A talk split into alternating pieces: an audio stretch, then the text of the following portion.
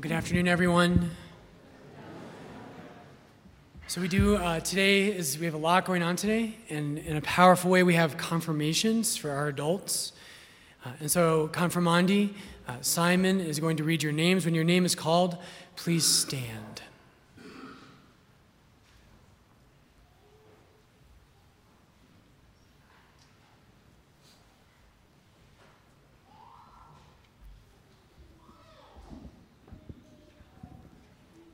Peyton Koch, Rachel Kopfel, Michelle O'Malley, Christopher Ponsack, Ariana Valdivieso, Christina Williams, Caroline Hernandez, Lillian Credier.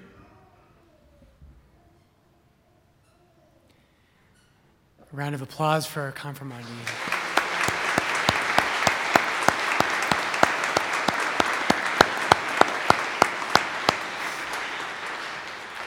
Please be seated.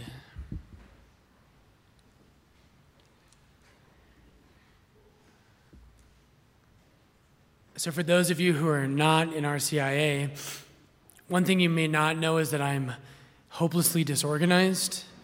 Um, so, brief note for our confirmandi. Yes, you are receiving communion today. Someone asked, Are they receiving? Yes, you are.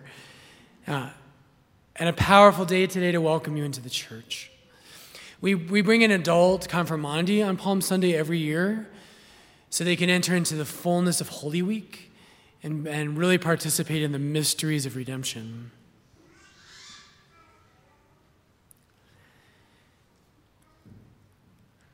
If you go to Lourdes much, you know that one of one of the lines that I like to reflect about a lot is the line in the Our Father that thy kingdom come, thy will be done. And today I want to enter into that in a particular way. Uh, today I'm not going to preach on the whole passion. Brothers and sisters, I expect you to be here Holy Thursday and Good Friday. This is not kind of a normal week for us as Catholics. We are not like other people. You and I were bought with the blood of Christ. And we need to be here for these things. Um, so, if you, as I say every single year, if you need a note from me for your boss, I am happy to write you a note. Okay? If you need me to go talk to your boss, I will go talk to them. when you go to the Holy Land, and I hope you'll go, I've been very blessed. I've been three times in my life uh, to Israel. When you go to the Holy Land, the, the topography and the landscape is important. St. Jerome famously called the Holy Land the fifth gospel. And I was nervous the first time I went because I thought that by going, it would limit my imagination. I had, I had prayed with the scriptures for years and years, and I had uh, envisioned and imagined the different scenes in the Gospels. And I was nervous that when I got there, then my, my mind would be limited to those spots. But I was wrong. When you go to the Holy Land, You'll go and you'll say, I've always believed this, Jesus. I've always had faith. But it's as if my faith is brand new. And your faith will come alive in a way it never has. And it's incredible. And all of our folks in RCIA, you have to go someday. You'll go, and when you go to Jerusalem, you'll go to the house of Caiaphas. You'll touch Mount Calvary with your own hands. You'll walk on the steps that Jesus walked down after the Last Supper that are still there. It's absolutely incredible. But one of the things that happens is important for today. To understand today's gospel, you have to understand the way that Jesus has been moving towards Jerusalem. And so Jesus spends most of his life in the north of Israel, up in Galilee. And as he comes near to the cross, he travels through the Jordan River Valley to the south. And so the Jordan makes its way all the way down and it empties into the Dead Sea, which is the lowest place that's above water on earth. It's actually below sea level. And so you would travel all the way down there, and that's where Jericho is at. And Jesus, in Luke chapter 19, he makes his way to Jericho. He heals a blind man, he encounters Zacchaeus, and then you start climbing. And for us, it would be like maybe from, from Lourdes, if, if you and I all went walking today, and we, we took a walk and we went up to like Conifer, let's say. It would be something like that. And as they walk, and as Jesus has been on his way to Jerusalem, he keeps telling the same parable over and over in different ways. And he keeps telling a story in parable form about a king who's been away and is returning.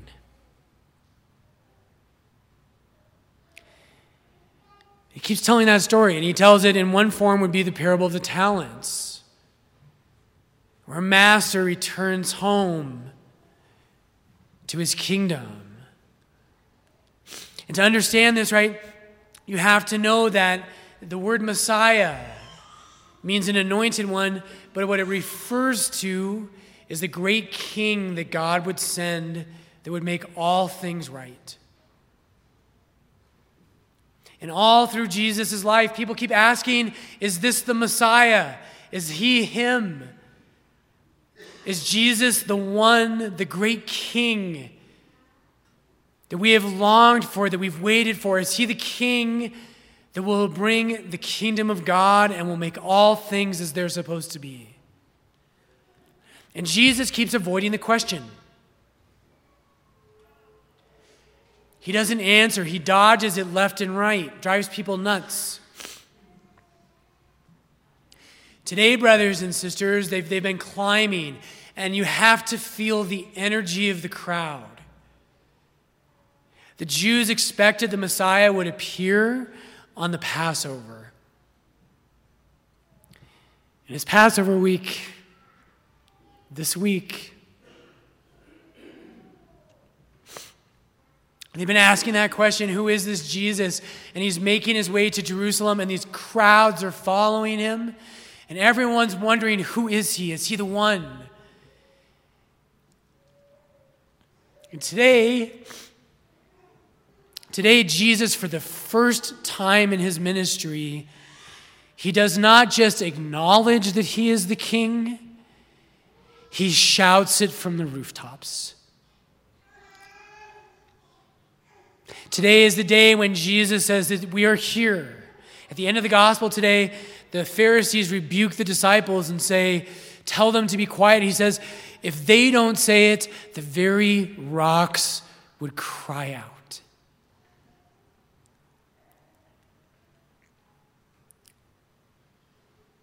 My dear confirmandi, for you today, and for all of us, I have a very simple but I hope powerful message. In the scriptures, Jerusalem, of course, is a real place. This really happened. Jesus truly, 2,000 years ago, entered into Jerusalem on Palm Sunday. And he, had, he allowed himself to be shown as the king of Israel. But in Scripture, Jerusalem is also a symbol for your soul.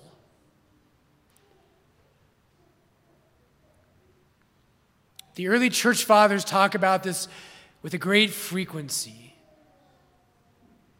Jerusalem is the symbol of your soul.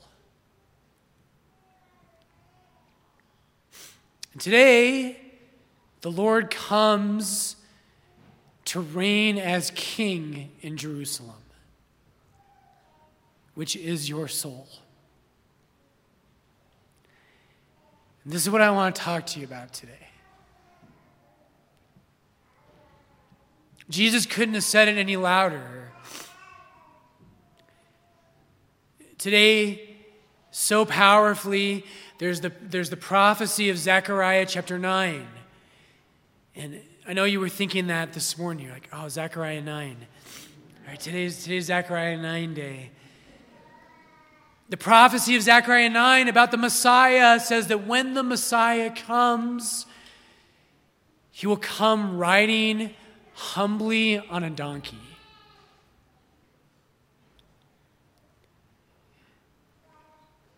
And today, the Lord, He does not simply say, Yes, I'm Him, I'm the King. Today, Jesus shows that He fulfills that prophecy.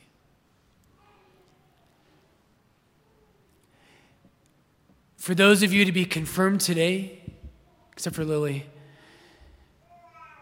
and maybe for many of us in this church today, Maybe it feels like Jesus has been telling that parable where he says, There's a king who went off on a long journey. And while he was away, right, he entrusted to his servants uh, different amounts of, of talents. But the king is going to return. Maybe for some of you, that's your story. Maybe the story is you were baptized as a kid. Maybe you didn't really practice. Maybe you left the church for some reason or another. But it's like a king who left his city.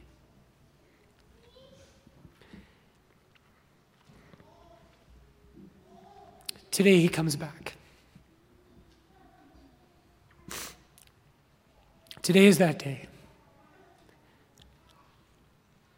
If you've been walking with Jesus, brothers and sisters, you know, people ask sometimes whether the crowd today that cries out, Hosanna to the Son of David.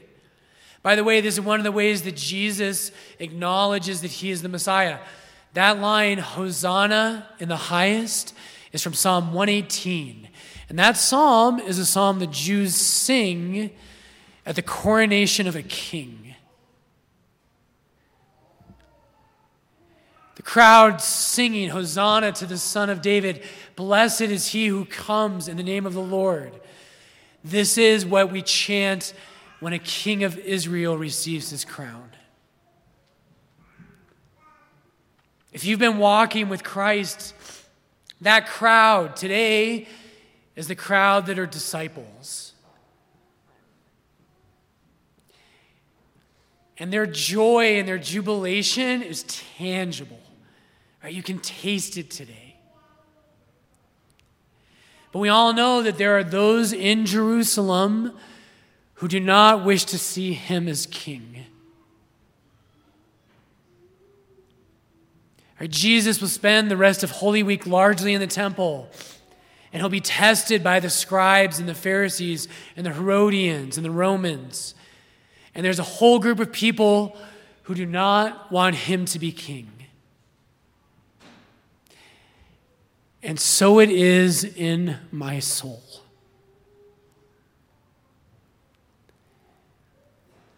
Right, there are parts of my soul when we are following Jesus, when we walked with him, when we've surrendered to him in faith, there are parts of our souls that cry out today, Hosanna to the Son of David. Blessed is he who comes in the name of the Lord. Hosanna in the highest. But there are other parts of our souls that we don't want God to reign in. And so, Jesus, I, I sometimes, I just want to be in charge of my own soul. And Lord, I have surrendered my soul at times to different rulers besides you. I have surrendered my soul to false gods, to egoism and vanity, to jealousy, to avarice and lust and pride.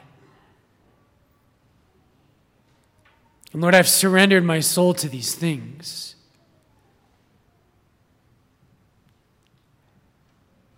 The reason Jesus enters Jerusalem, brothers and sisters, and for all of us today, whether you know those of you to be confirmed those of you who have been confirmed, your Savior desires to reign in your soul.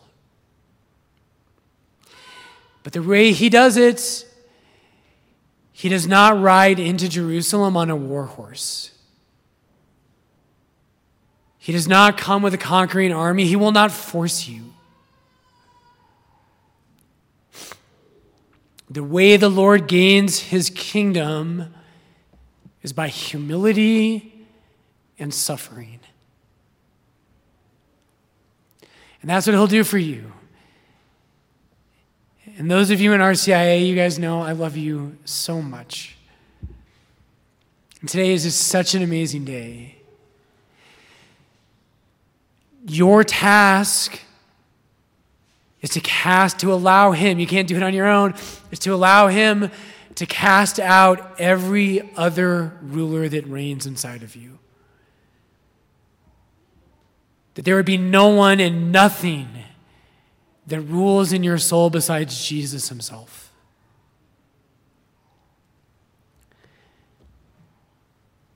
It's today's Zechariah 9 day. In Zechariah 9, the prophet says this. He says, Rejoice greatly, O daughter of Zion. Shout aloud, O daughters of Jerusalem. Behold, your king comes to you. That prophecy was written, of course, for Palm Sunday 2,000 years ago, but it was written for you. This word of God, all of us today, every single one of you here in this church, that prophecy was written for you. Rejoice greatly, Brian. Shout aloud for joy. Behold, your king comes to you. Triumphant and victorious is he, humble and riding on a donkey.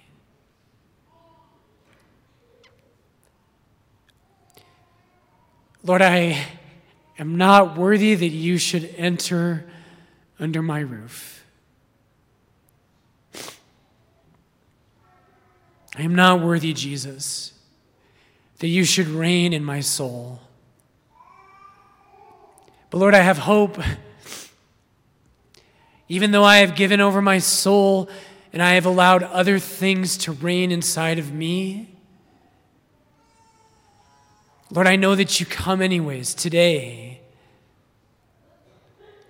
And I know that you come in humility, that you come with a, a, love that is willing to suffer.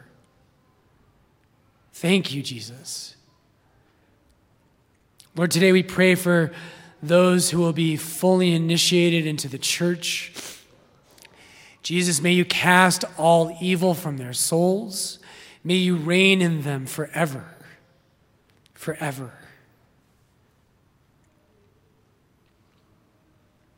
Lord, may all of us, may all of us have you as our King. May we rejoice greatly. May we cry out, Hosanna to the Son of David. Jesus, in every soul here today, thy kingdom come, thy will be done.